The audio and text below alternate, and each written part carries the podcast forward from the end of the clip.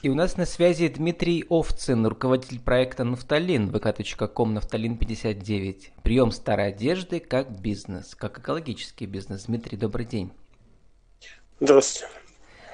Дмитрий, вы пишете, что еще 10 лет назад даже самые оптимисты не предполагали, насколько мы продвинемся в сортировке и вторичном использовании вещей. Мы, это имеется в виду экологические бизнесмены во всем мире, или вы тоже? – я тоже даже, даже не задумывался об этом. Не, не, не только я даже не думал, не то что перерабатывать, даже не задумывался о, о том вообще, стоит ли это перерабатывать.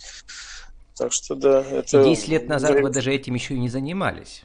Сколько, проект, сколько вашему проекту лет? А, нашему проекту пять с половиной лет, вот осенью будет шесть вот э, буквально вот 6 лет назад мы об этом задумались, и вот как-то он так вот э, все идет и идет. Э, это, а вы с кем задумались об этом? Ну, нет, я так образно сказал. Честно говоря, это моя собственная идея. Даже э, в тот момент у меня не было никого, э, кто со мной был бы какими-то там партнерами или какими-то вдохновителями. Ну, по сути, это я все придумал и, вдох... это, и осуществил, можно сказать, в одиночку, там, ну, с наемными людьми уже, соответственно. Дмитрий, а как вы к этому пришли? Вот э, вы в медицинской академии учились на лечебном факультете долго, да, то есть это очень такая профессия сложная, да, и вдруг попали э, в экологический бизнес, в, в обработку, как это сказать, э, э, вторичная переработка, мусор. Это не мусор, это все-таки у нас одежда и разный текстиль. Вот. То есть какая-то вот очень большой переход, да, от медицины к нафталину. Ну, да, это медицина, конечно, мне немного стыдно, что я столько лет посвятил обучению медицине и, ну, можно сказать, что ее бросил. Я закончил медицинское училище, потом закончил медицинскую академию. Э, ну, закончил я ее в конце 90-х, в 2000 году, и были такие времена тяжелые, что там надо было даже платить за специализацию, в общем, денег не было. Пошел я в бизнес, и вот бизнес у меня был связан с одеждой, э, именно э, розничная продажа одежды. Э, ну, вот таким вот образом я распрощался, к сожалению, с медициной, хотя отдал ей 9 лет до этого видеообучения. Ну, как вы пишете, главное, ну, главное в жизни для вас совершенствование мира, и вы поняли, что хватит продавать одежду, ее и так слишком много, да? Нужно, наоборот, сделать, чтобы ее было меньше. Ну да, да, это... Когда, когда-то давным-давно одежда была в какой-то мере там ценным товаром, там, э, дефицитным товаром, там, ну, люди, вот особенно наши люди, э, люди из СССР привыкли одежду хранить, поэтому это, и она, к ней отношение такое было. Но сейчас уже вот э, последние там десятилетия мы понимаем, что сейчас у всех шкафы захламлены, ее надо куда-то девать, эту одежду. И просто вот так вот брать, выкидывать, это Э, достаточно такой ценный ресурс, на который очень много потрачено энергии человеческой, там, любо, ну, любой энергии, там, трудовой, энергетической, там, водяной, это, в плане там полива, допустим, полей хлопковых и так далее. И этот ресурс просто так вот взять и выкидывать, чтобы он сгнил на полигонах, э, действительно очень жалко. И Дмитрий, вот я задумался. А, вы задумались, а что а, вот сейчас мы сейчас э, про принципы экологического бизнеса поговорим, но что выгоднее продавать одежду новую или продавать старую одежду, которую люди вам сдали на переработку? Нет, э, на данный момент, отвечу честно, конечно, продавать выгоднее, потому вообще вот этот э, бизнес, которым я основным занимаюсь, это все-таки мой основной бизнес, это не переработка, переработка это все-таки как бы так для души. А основной бизнес это розничная продажа одежды, джинсовая одежда, и он, по сути, вот этот бизнес тянется в этот переработку. Он как бы дополнительные вливания денег от него идут, и это Я, кстати, об этом не знал, что у вас все еще остается ваш джинсовый бизнес. Это интересно, да? То есть две э, ипостаси, две грани. С одной стороны, э, старая жизнь, а с другой стороны, новая жизнь, будущего, да, эко, экология будущего. Дмитрий, а вот расскажите, э, я почитал, как вообще состоит, э, из чего состоит ваш проект. Это 37 баков да, получается, зеленых во всех районах Перми. Они такие большие, высокие, там э, они закрытые, да, то есть нужно открыть, открыть эту, как называется, э, дверцу Крышку, маленькую, да, и туда да, кинуть. Э, вот, и люди с удовольствием вам кидают, пишут вам везде в личку, у вас там больше 6 тысяч членов в сообществе ВКонтакте, да, подписчиков.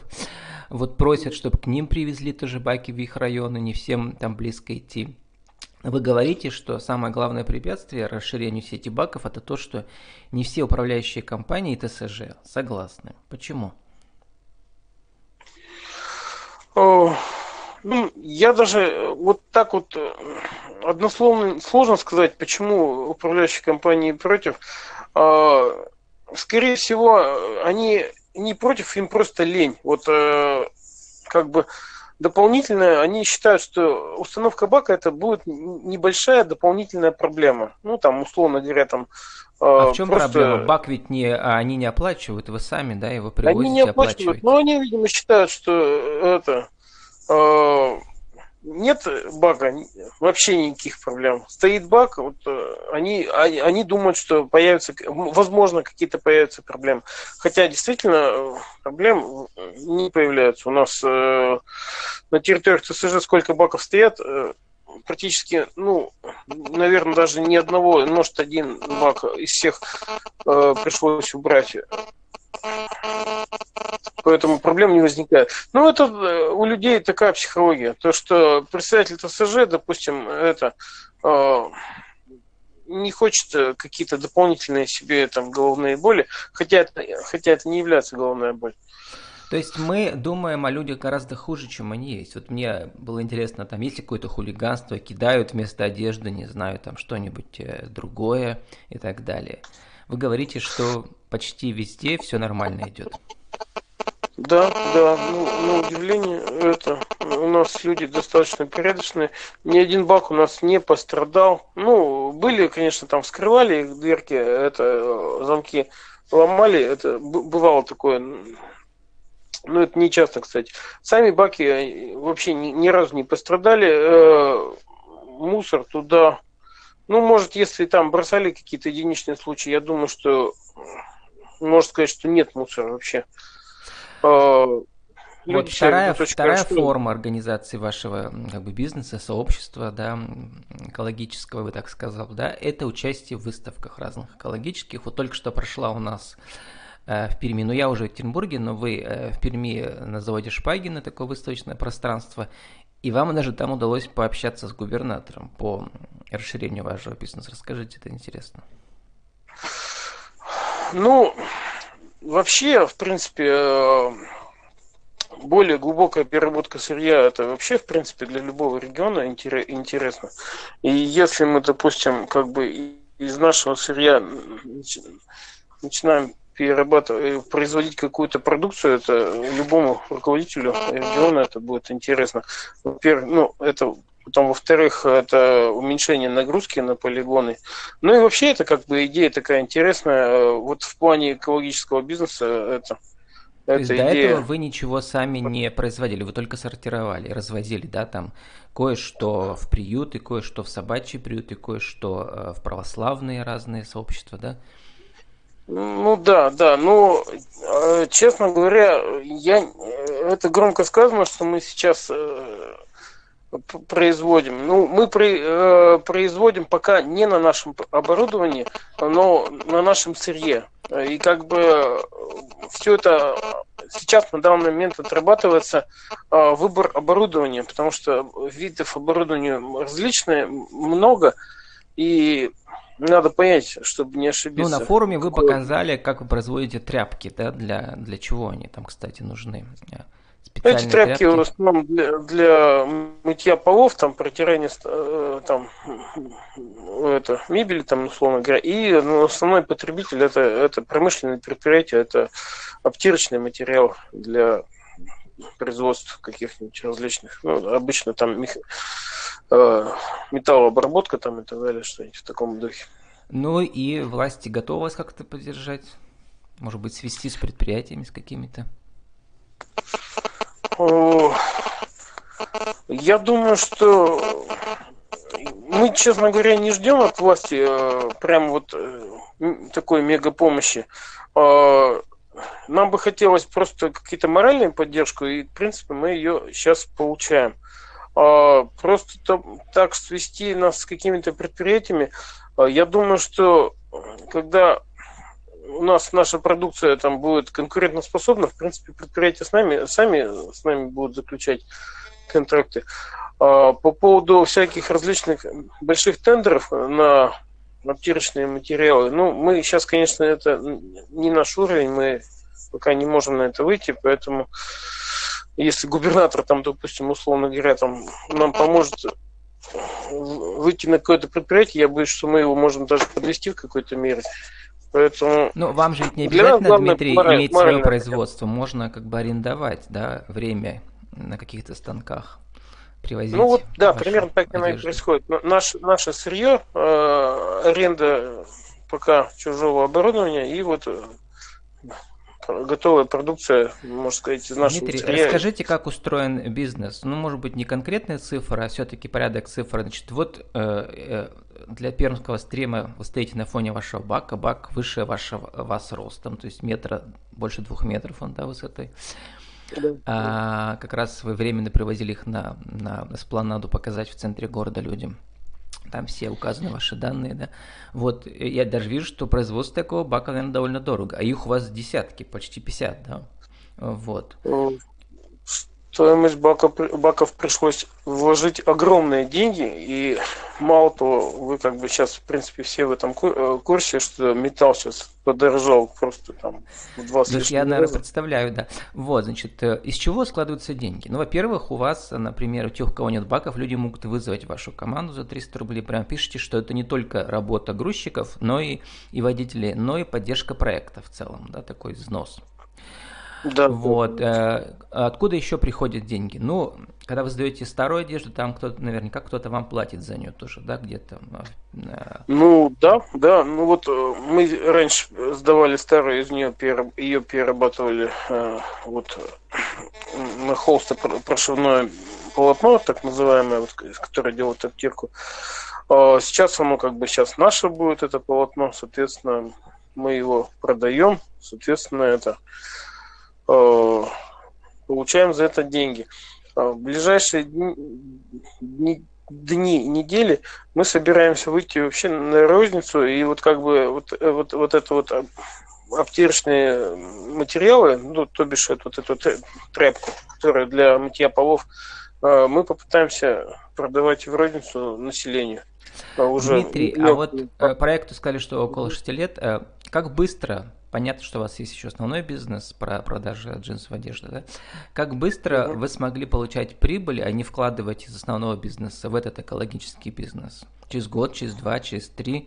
То есть, как бы, учитывая стоимость баков всех, да, учитывая стоимость, э, э, как бы, ну, всего, да, производственного цикла. Я думаю, смотрите, э, там такая вот примерно арифметика. Примерно три года вот из шести лет э, проект был, ну, я не скажу, что он убыточный. Он как бы не убыточный был, в, в него вкладывали. Уходил, этот да? проект. Угу. Даже не в ноль. Он как бы э, каждый месяц я из своих денег дополнительно вкладывал, вкладывал, вкладывал. Даже ноля не было, там все в минус. Потом примерно года где-то примерно года два а, он стал работать в ноль. Вот именно операционные расходы стали отбиваться с, это, ну, с этими с вложениями. А сколько вот, у вас э, сотрудников работало, кто развозил там и все такое? Так, сейчас я скажу. А, так, 3, 5, ну, примерно 10 человек на этом проекте работает. Это ведь еще огромный расход на зарплату, тоже из вашего Да, кармана. да, естественно, это все на зарплату люди, людям уходит на бензин, там, это на машины. Это там, уже все. даже не малый бизнес, я бы сказал, а средний бизнес. А, Дмитрий, ну, все на вашей шее, да. Ну, и вы да. не отчаялись, да? В конечном итоге, последние ну, годы... Ну, как-то видел как-то и хотелось, во-первых, и, и видел перспективу. Дело в том, что когда занимаешься бизнесом, э, если он интересен этот бизнес, он как бы в принципе даже потом все равно рано или поздно начинает это хорошо работать. Вот когда видел, что вы пере, делали перепост э, информации про то, каким эм, э, авторитетом пользуется вот эта вся переработка в Японии. Есть вы хотите, как в Японии, чтобы было? Ну да, да. Э, хотелось бы так э, добиться этого. Ну, по крайней мере, мы стремимся к, к этому. Не знаю, будет, не будет. Ну, уже, да. Дмитрий, как бы огромная революция да, в экологических бизнесах. Десять лет назад во дворах не было вот это все разделено. Сейчас смотрю, ну, почти везде есть, да не только одежда, но и там пластиковые бутылки. То есть постепенно, и даже в России, да, что-то что меняется благодаря таким людям, как вы. Дмитрий, у нас время заканчивается. Сформулируйте за 60 секунд, э, как создать э, э, бизнес на основе приема старой одежды. 1, 2, 3.